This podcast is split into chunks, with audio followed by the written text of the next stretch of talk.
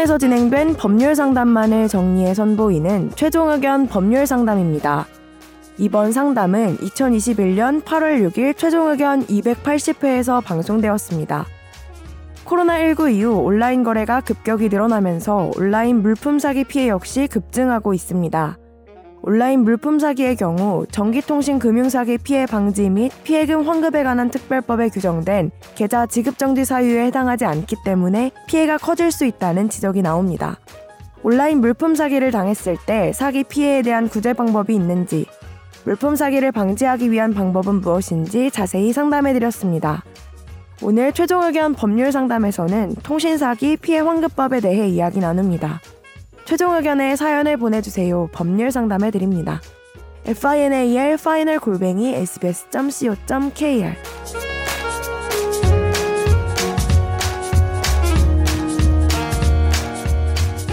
답답한 마음에 메일을 씁니다. 임찬종 기자님 계실 때부터 애청자였지만 특별히 사연이 여기에 소개될 거라 한 번도 생각하지 않았을 만큼 법과는 무관하게 살아간다 생각했는데 막상 제가 사기를 당하고 나니 도움을 청할 곳이 없어 답답한 마음에 메일 보냅니다.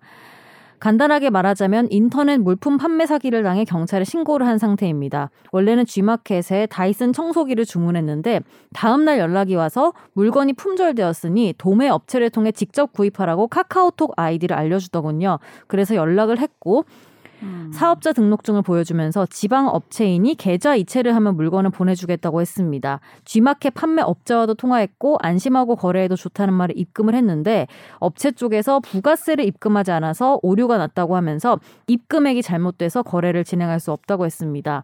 여기서 의심을 했어야 하는데 저렴한 가격에 구입할 수 있다는 생각에 크게 의심하지 않고 추가로 입금을 하면 시스템 오류가 풀려서 전액 환불된다는 말에 다시 입금을 했습니다. 그랬더니 이번엔 이 오류를 풀기 위해 보증금을 입금해야 한다고 하더군요.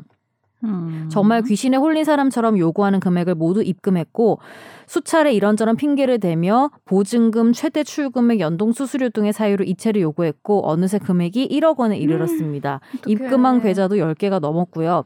무조건 전액 환불되나 보증 시간이 있어서 입금이 지체되면 수수료도 올라간다는 말에 정신줄 놓고 입금하다가 예적금, 카드론, 마이너스 통장 돈까지 모두 입금하고 나서야 뭔가 잘못되었다는 것을 깨달았습니다.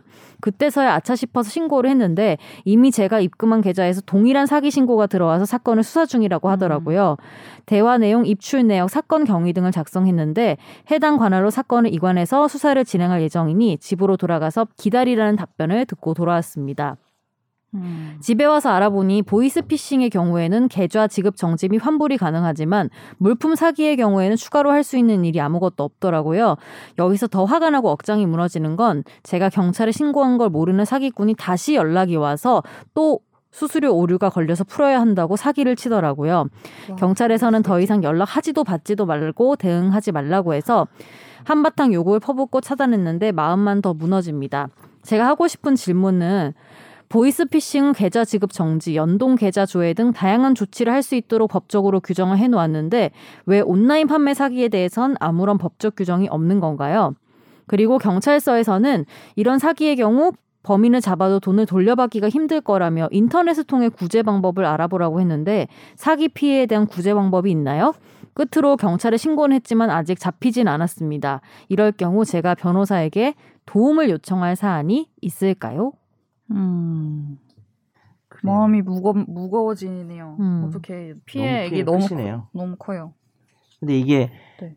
남들이 들을 때는 그렇게 여러 번을 음. 어 그렇게 큰 돈이 나가지 정창청 경찰도 지금 네.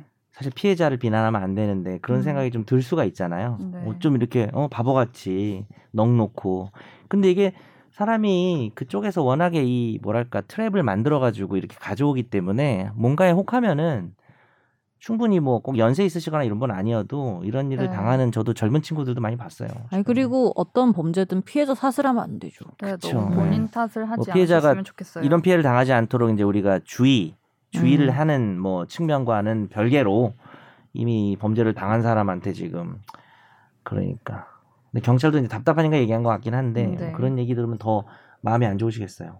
아 근데 이제 신고를 했는데 또 전화 와서 또 이러면 진짜 진짜 열받겠다. 진짜. 죽여버리고 싶을 것 같은데 이게 사실 뭐 여쭤 질문하신 부분이 이제 전기통신 금융사기 피해 방지 및 피해금 환급에 관한 특별법이 어. 특별법이에요. 네. 2020년 이제 5월에 좀 개정이 되고 이게 제정된 것도 사실 얼마 안 된 걸로 알고 있어요. 음. 제가 뭐 정확한 연도는 모르겠지만 그래서 이 법 같은 경우는 그 보이스피싱의 경우에만 계좌 지급 정지를 음. 간편하게 할 수 있게 해놓은 겁니다. 음. 그래서 우리가 무슨 범죄 뭐 여러 가지 다양한 범죄를 당했다고 해서 경찰에 신고하고 그거 계좌 정지합시다 이렇게 해서 할 수 있는 건 아니에요. 음. 음, 그런 건 아니고 음, 뭐 민사적으로 가서 이제 계좌 가압류 같은 건 할 수 있지만은 그렇게 되려면은 내가 왜 이런 일을 당했는지 경위를 다 써서 내고 판사가 음. 그걸 가지고 뭐 가압류 결정 내려지고 이렇게 하는데 뭐 아무리 빨라도 일주일은 걸리고요. 네. 이런 사건에서 뭐 일주일 정도 있다가 계좌가 묶인다고 해봐야 돈은 이미 빠져나갔기 때문에 사실 제가 이야기를 해봐야 그건 좀 무의미한 얘기고 음. 좀 저도 마음이 아픈데 이거는 현실이 그런 거라서 저도 뭔가 해결책을 드리면 좋잖아요. 근데 어 이렇게 물품 거래 뭐 앞으로 우리가 이걸 예방하기 위한 방지에 대해서는 좀 몇 가지 말씀드릴 수 있는 내용이 있는데 지금 우리 상담을 주신 어, 네. 질문을 보내주신 이 그 우리 청취자분께는 딱히 지금 드릴 말씀은 없고 어. 이게 사실 이제 이거 이런 얘기는 있어요. 뭐냐면 이제 이미 또 지나간 일이고 해서 지금 사연을 우리가 읽을 정도면 지금 한참 지났기 때문에 네. 이미 돈이 다 나갔어요. 그래서 뭐 계좌를 정지해도 지금은 사실 소용이 없긴 한데 뭐 일선에서 그런 얘기도 있어요. 보이스피싱만 계좌를 정지해 주니까 예를 들어 물품 사기나 이런 경우에 네. 그냥 보이스피싱이라고 해라. 아. 그러면 이제 그쪽에서 계좌 정지가 나오면 네. 그 가해자 놈이 네. 어 이거 보이스피싱 아니다라고 항변을 하면은 풀리지만 그럴 어. 리는 없잖아요. 범죄 저지른 놈이 아우 저는 보이스피싱이 아니고 물품 사기입니다. 뭐 이럴 리는 없기 때문에 일단은 정지시켜라라는 얘기도 있는데 이것도 좀 위험한 게 이 법이 만들어지면서 역으로 계좌 지급 정지가 악용되는 음, 사례들이 있어. 서 맞아, 맞아. 어, 허위로 계좌 지급 정지를 신청한 사람이 또 3년 이하의 징역 뭐 이런 처벌 규정이 있어요. 그래가지고 좀 애매해요. 제가 지금 말씀드리는 음. 거는 왜냐하면은 사건에 따라서는 보이스 피싱이냐라는 정의에 어, 명확하게 해당하는지에 대해서는 좀 어, 논란이 있을 수 있거든요. 어, 네. 이것도 말로 막 현혹시켜가지고 입금시키게 어. 만든. 그 보이스가 나온다고 다 보이스 피싱은 아니고요. 아, 네. 어차피 목소, 목소리는 다 나오니까. 네. 그래서 이제 네. 전기통신을 이용해서 기만 공갈을 해서 재산상 이익을 취하거나 해야 되는데 이 이제 전기통신에 해당하는 건 또 전기통신 사업법에 있는 여러 가지 이제 매체들이 있거든요. 근데 물품 거래를 하고 뭐 전화해가지고 거기랑 돈을 보내고 이렇게 또 직거래하고 그러니까 여기서 여기서 핵심 포인트는 뭐냐면 도매 업체를 통해서 직접 구입하라고 카카오 아이디를 올려 올, 알려주는 순간 멈춰야 돼요 여기서 음. 멈춰 음. 이렇게 돼야 됩니다. 이거는 이거는 이렇게 할 리가 없어요. 이렇게 음. 할 리가 없고 특히 금액이 싸다 여기서 의심을 해야 되는 거고 다만 이제 좀 몇 가지 제가 생각나는 것만 말씀드려 볼게요.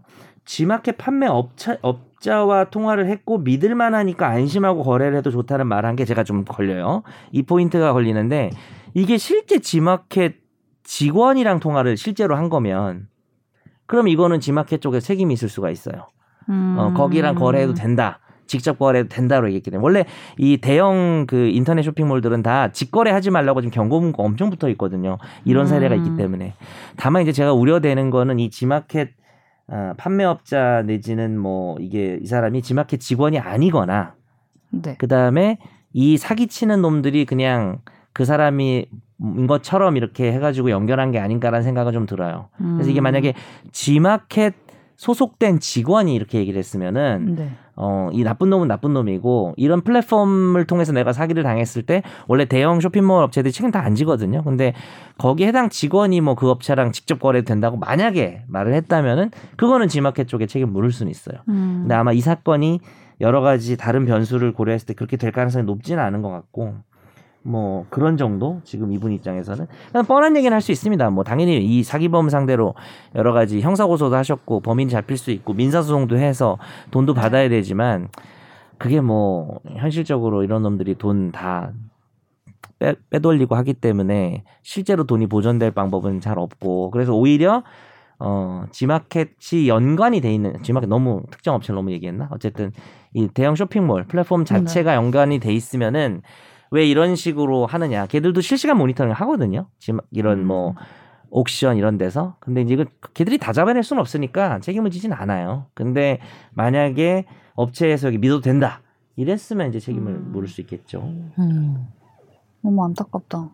이렇게 신고는 했지만 범인이 안 잡히고 나한테 연락은 왔고 이럴 때 내가 변호사를 선임해야 하면 그 변호사님이 할 수 있는 건 특별히 없. 별로 없는 것 같아요. 아까 그것도 음. 물어보셨네요. 변호사 선임을 해도 뭐 조금 편해질 수는 있겠죠. 근데 음. 지금 돈이 많이 나갔는데 변호사 네. 비용까지 또 나가가지고 변호사 비용을 많이 줘도 그 돈을 찾을 수가 있는 가능성을 변호사가 가져올 수 있다면은 돈을 줘야죠. 근데 음.